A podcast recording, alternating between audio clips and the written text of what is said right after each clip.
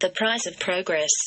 Startled by the demonic growl of one of the men in nearby jackhammers, Mr. Lyo dropped his keys, fumbling about on the floor in a desperate attempt to locate them and hurriedly unlocked his door. He could not help but to question why he acted with such a haste. It was not as though the sound would cease once he was inside. Rather, it reverberated throughout, often sending minor tremors and shakes through the house's foundations.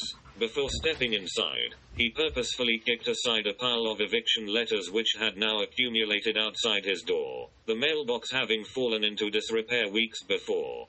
In a futile attempt to find the peace he so desired after a long day at work, Mr. Lyo tossed and turned on his couch, covering his ears with a pillow to muffle the sound. The noise momentarily stopped, and silence filtered through the home. But as Mr. Lyo finally began to close his eyes, the white noise was pierced by the voice of his wife. Time. Time to eat. As usual, the family gathered around the dining table to feast upon Mrs. Lyo's beautifully prepared meals.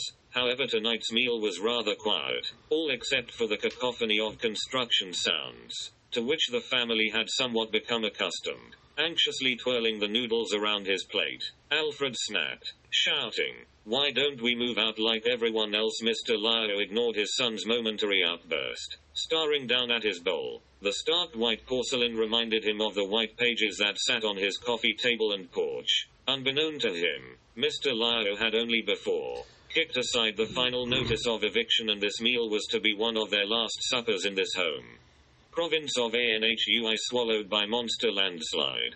In the late hours of last night, a tragic landslide consumed much of the city's infrastructure and population, leaving behind mere rubble and remnants of what was. Few survivors have been found, and investigations are now underway into what caused this fatal incident. Many believe the construction of the new superhighway is to blame, with caution and care being cast aside in the pursuit of fast paced development. The highway itself, rumored to cost approximately 100 million yen, will need to be rebuilt. Only this time, it is doubted that corners will be cut in the process of construction.